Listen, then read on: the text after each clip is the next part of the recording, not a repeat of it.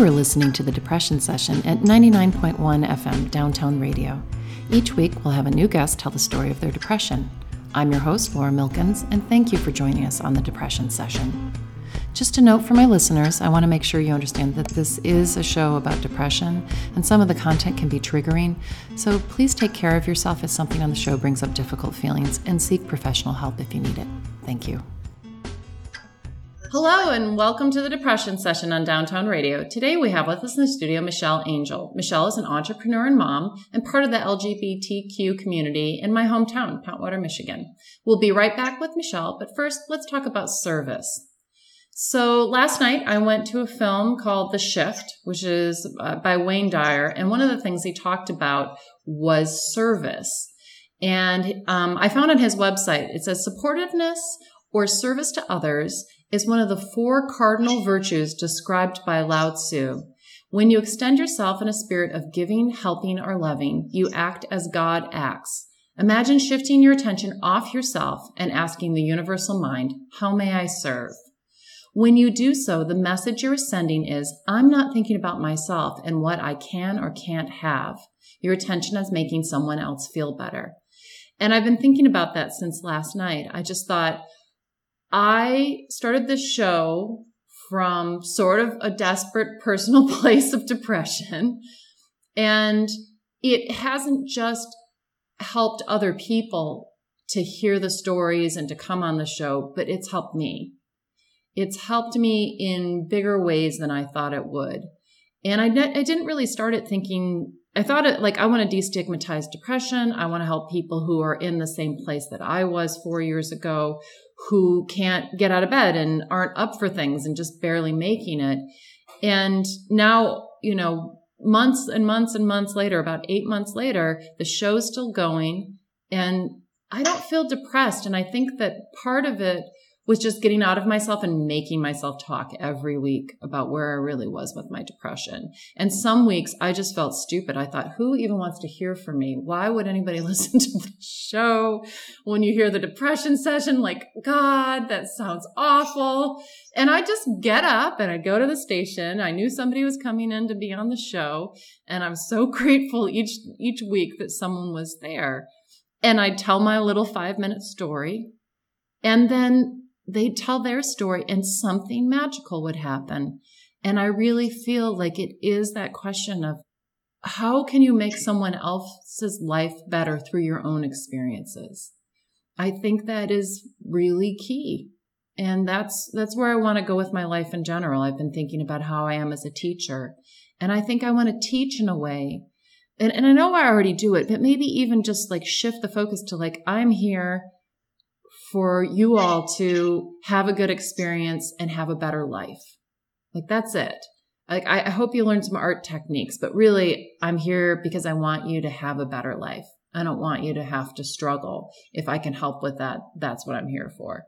And so on that note, I just want to close with a thought, which is maybe if you're in the depths of your depression, you might not be able to serve someone now, but maybe just a little thought about where that could take you. Like what, what would you be doing if you were doing something to make somebody else's life better?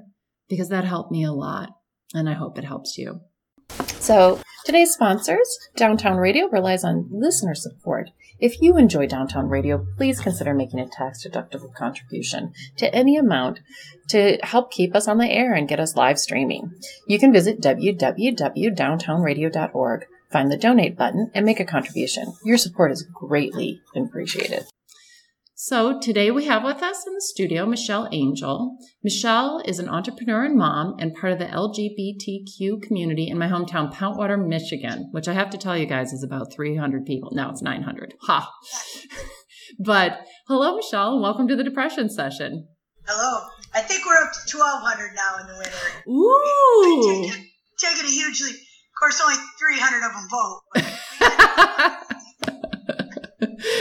so, what's new with you? What are you up to in your life?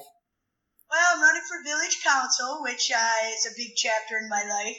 I had to set aside a lot of work and personal stuff to serve my community, and that's kind of how I feel like you know I wasn't ready for this prior to this move, but I am now, and uh, it really is about serving our village because it is such a magical village. We're, we're very fortunate to live where we live, that's for sure. There's like- very few of us in this age group, me at 43.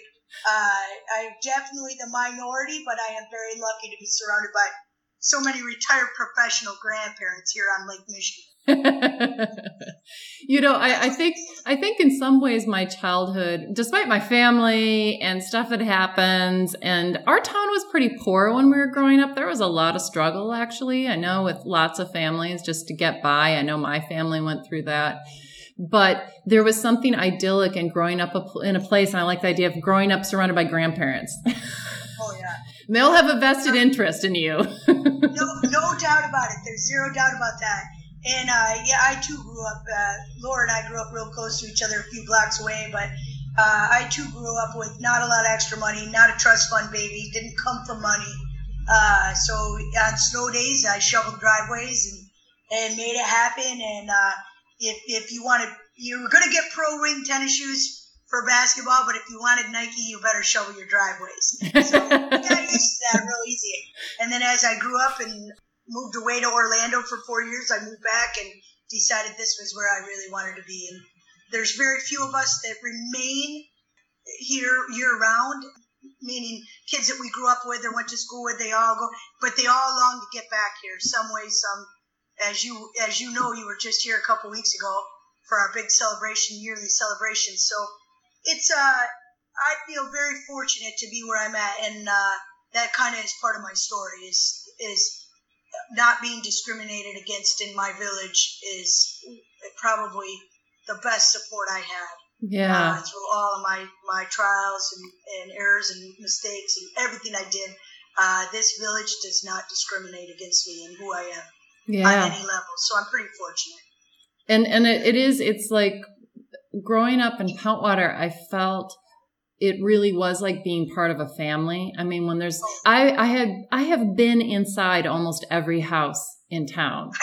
For some reason, mostly legal. No. yeah, we don't have to tell all the stories. but it's uh, it, it is intensely magical. It's kind of something that people find it it's very strange. It's hard to believe, and once you get here, it's so magical. You don't need a car to drive around. You you have access to your beach and your people and your family. And we, I really, really strive hard now uh, in these latter latter chapters of my life to serve, and that means that if you come here, we won't let you be hungry. We won't let you not have a vehicle that works. We will not let you. You know, we strive to do that. I do it's pretty easy to lead this group of people because they're all willing to do that. So we're pretty fortunate here. I no complaints, other than I might be one of the only gays in the whole village. I'm okay with that. I'm all right with it, and they are too. There's a big unconditional love by these grandparents here. I, will have to tell you that. so, Michelle, t- tell us the story of your depression. Well, Mine started, uh, I, I mean, I'll start you real quick on the beginning stages. I run all my chapters in years. Uh, so 1 through 17, as just like you, I grew up here, magical, just like I told you. I thought it was great, played a lot of sports. Um, we were able to because we were a D school. You know, academics were academics to me. Really, they were more of a necessity to get to sports. I was a not an overachiever in the academic world. Since then, I've really applied myself, but I was not so great then. But I was fortunate enough to have people like your dad, your mom, everybody kind of really watched us and uh, made sure that we got to the next level, even in the academic world. So I was fortunate on that end. Went through that, um, had a boyfriend, adored him, loved him, moved past that stage of my life and met a girl when I was 17 from a neighboring school and uh, that's kind of where it all started. That's where the game got started. And in our age group, in the late 80s and the early 90s, there was zero conversation about uh, gay, lesbian. There was zero conversation going on. And if there was conversation going on, it was typically not something that was ever paraded in a great light. It was always something very undercover and we were in a very small midwestern village, so it was it wasn't there. the education wasn't there, the people weren't there, the culture wasn't there. So we had uh, an unusually tight relationship. Uh, her and I, we dated brothers, and then we got to know each other really well, and uh, we had a very tight relationship to the point where uh, the year I graduated, the summer I graduated, we um, basically lived together that whole summer, and then we signed up to be college roommates. We slept in the same bed, and we but we never were together, together, intimate at all. It was nothing like that. Although we acted very couple, like a couple. Anyways, moving forward, she was probably your atypical. I guess I hear adjectives like lipstick lesbian, which makes me laugh. But you you would picture me a little bit more of the stereotypical gay, and you would not picture her. She looks a little more like you. You know, a pretty, a great girl, very lipstick. And uh, anyways, moving forward, one day we kind of separated after college because where were you going to go with that relationship? You couldn't keep sleeping in the same room and uh, acting as a couple, but you really weren't. So we kind of split off a little bit, and I was started a little depression there. I, couldn't understand it, and you know I didn't have a boyfriend, and I I just couldn't figure it out. Well, our life progressed and moved on, and I met a outstanding guy outstanding. He asked me to marry him. We bought a house. We were successful. We were a great partnership. We were everything else. And right before we got married in 99, June of 99, I'll never forget it, Sarah called me up, the my previous roommate, and said, uh, I need to talk to you and I need to see you after work. And I need to see you and uh, meet me at my work parking lot.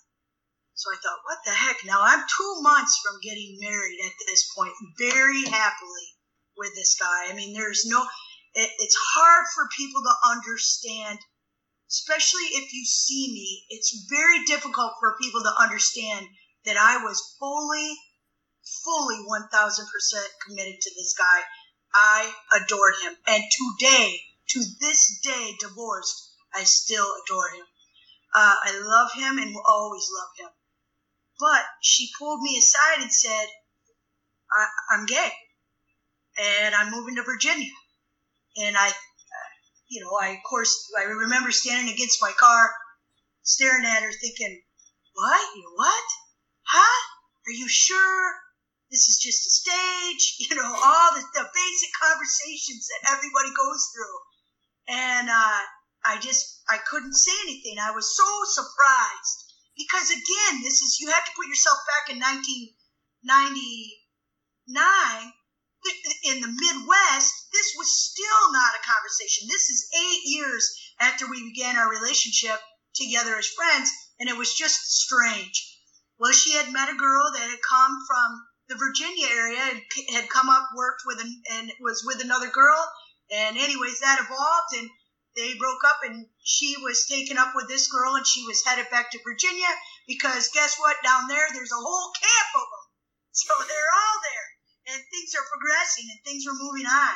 So that kind of set me into a maybe a different kind of spin on my life. I was still really happy, but when I left that meeting with her, um, I think a piece of me felt like I wasn't going.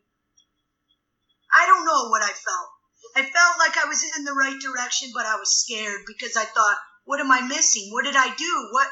How? How does she know? How? I was confused, and I didn't have anyone to talk to about it. So that to me was kind of the one of the first pivotal points of my life where I I realized that I was maybe different too, but I I couldn't wrap my head around it because I love this guy so much. So fast forward, I got married. She came to my wedding and she cried through the whole thing. I'll never forget seeing her. And her parents came, and of course, you know, everybody was there. It's the village. It's it, they, you know, when there's a village wedding, everyone kind of just and it's in the public. It's not in a church everyone shows up just because it's something to do for an hour.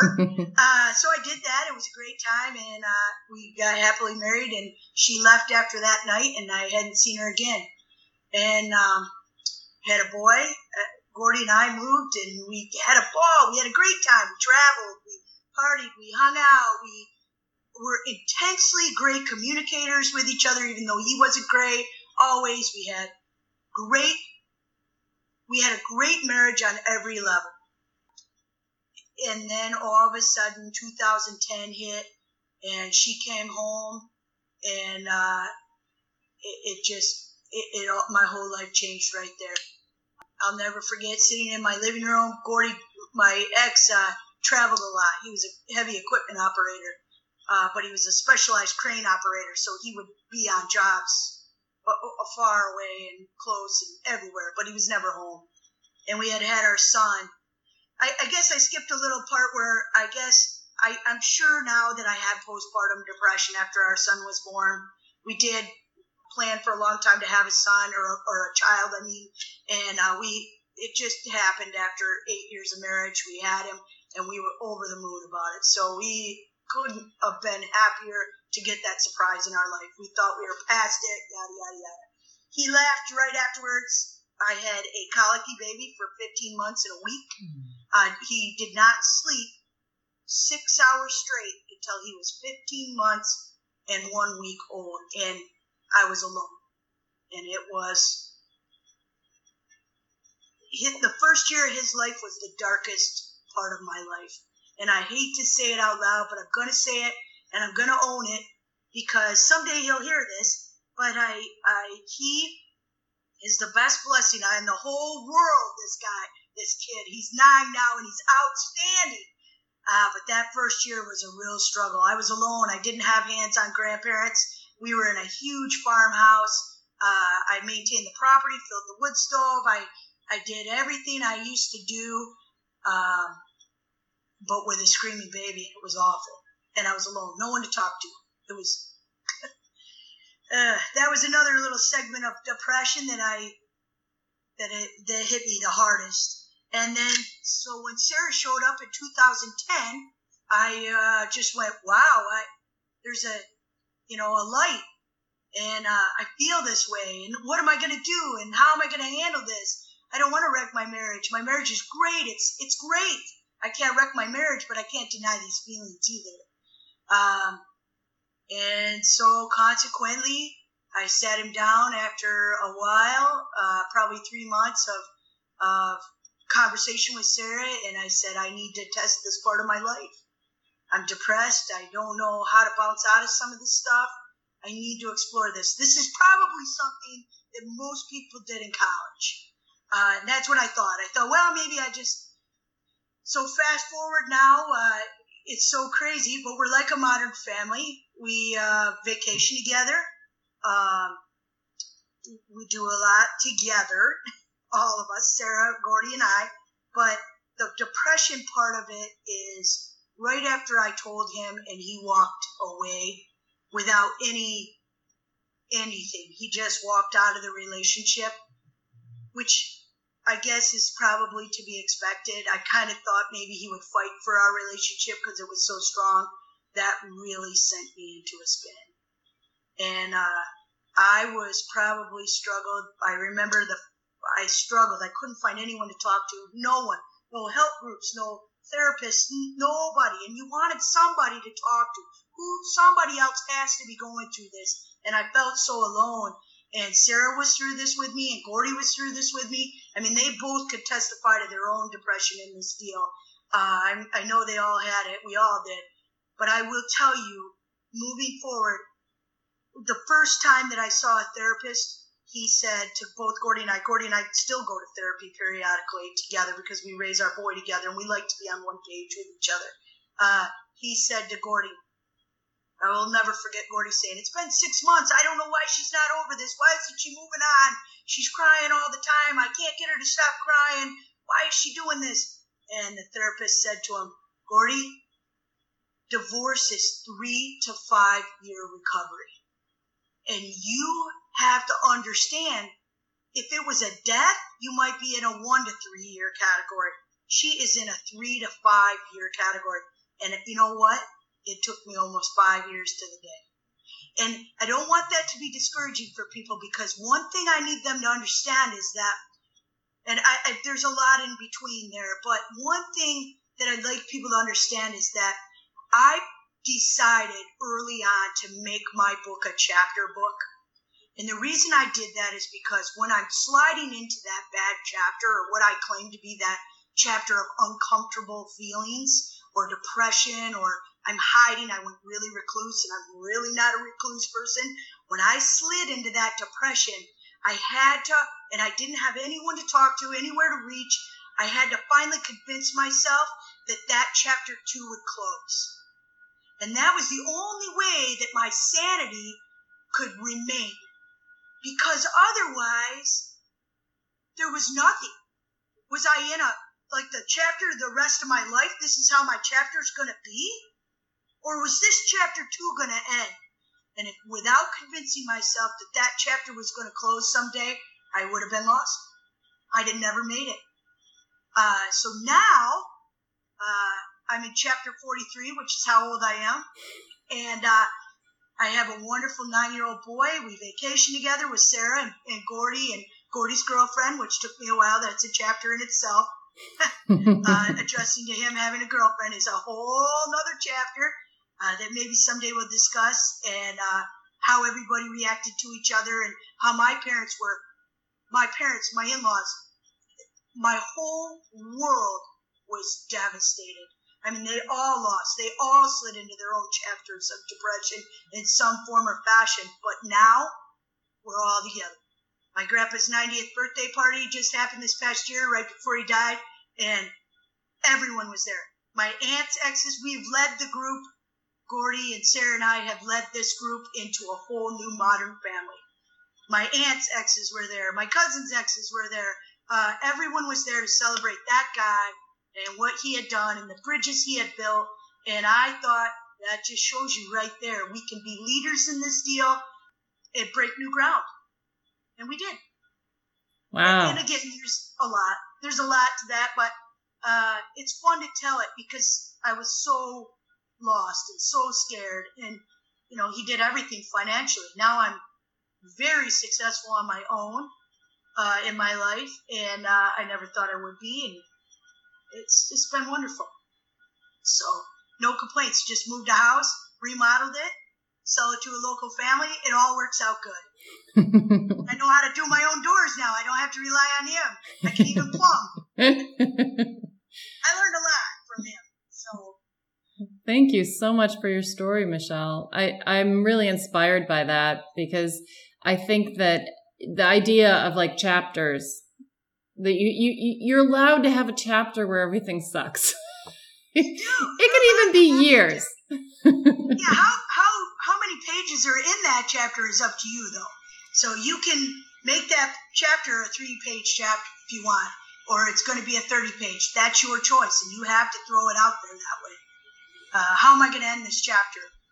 So, it, you know, on a positive note, and get on to the next positive chapter. So, yeah people have that potential. It's just so hard to understand. So, and I live two worlds. You know, it's hard. You would look at Sarah and I, and for sure you would never put your money on her being the gay one or the one that you would put your money on her being the one that had the kid and just told the story I told. But it was me. And I can realistically say that I still to this day wholeheartedly love him and would do anything in the world for him. And he's a great father and a great sport. And just this morning we talked about buying another property together. So there you go. In our weird little modern family. Yeah, I love that. I love that. I mean, I I just went home, you know, I went first I went to Baltimore. My boyfriend's brother got married and both sides of his family were there, um, the Chongs and the Corners. and his mom and dad have been divorced forever and ever and ever. And it was kind of amazing. It was the first time his mom was meeting his stepmom ever. And they've been married for like 11 years, right? Wow. And so, it, you know, and the first time his dad had seen some of the uncles on the Chong side in forever and ever and ever, you know, like 15 years. Yeah, yeah, but Exactly. And and like when you're family, you're family. I, I yeah. went through a really bad depression actually after I was with a partner. He and I were together for like seven years. And at one point in our relationship, I looked at his nieces and nephews, which we, we saw regularly. We lived in Boston and they lived in Maine. And ultimately we ended up moving to Maine.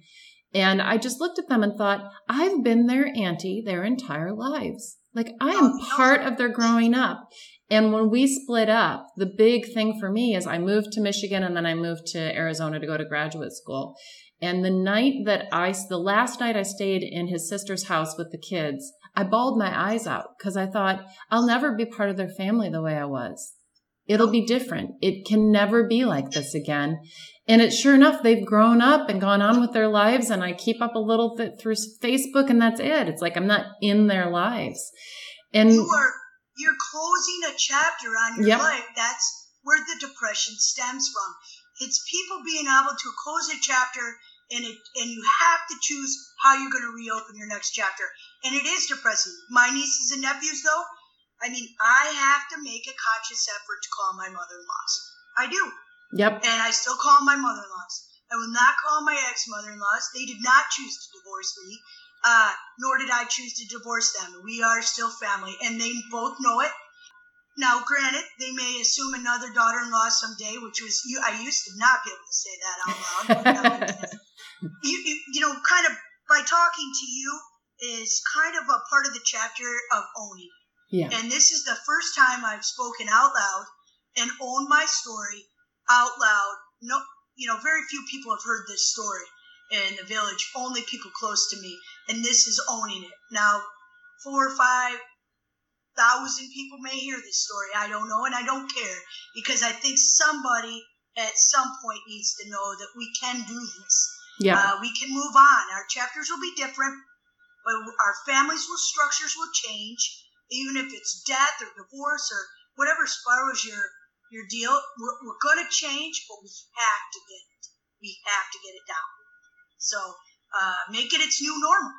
Yeah. And know that that normal could possibly change too. So it's it's becoming aware enough of of your life and who you are and what you want to own in your life and quit ignoring it. Yeah. So own your own feelings. Don't let anybody tell you, oh, you know, it, you know, yeah, it's easy for them to say that. No, it's it's not easy. It's not fun. It's not fun to own it. Uh, I was embarrassed. My parents were known people in the community. Uh, you know, they were embarrassed yeah. my godparents, you know, everyone was embarrassed. You know, they you know, embarrassed might be kind of a strong adjective, but but uncomfortable. Ashamed, uncomfortable with ashamed, it. uncomfortable. It scared everybody. Yep. And uh, now, five years later, we're all together. He comes to my parents for Christmas. We're all together. We laugh, we joke. Uh, I was the biggest hurt of everybody. Yeah. He adapted quite well, quite quickly. Sarah did really well, real quickly. I was definitely, that's where the depression comes in. Yeah. I let it kind of consume me for a long time. And the bitterness and the anger and the jealousy yep. was insane. Yep. Where he exhibited none of that. That's so incredible. It, it, he was the man of all men in that deal. Uh, he has a story of his own on how to do it, and uh, He's not a real chatty guy, but he might do it. He might tell you something. I can only hope.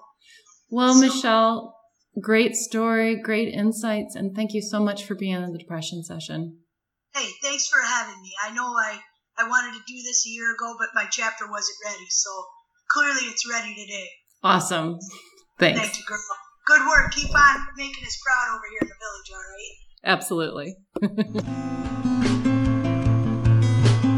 I want to mention again that if you found some of the content of today's episode triggering, please seek professional help and call 911 if you feel like hurting yourself or others. I'm not a licensed therapist, and this show and the station are not endorsing any remedies or products. The purpose of this show is to destigmatize depression through storytelling. You can find a link to mental health services on downtownradio.org on the About KTDT page.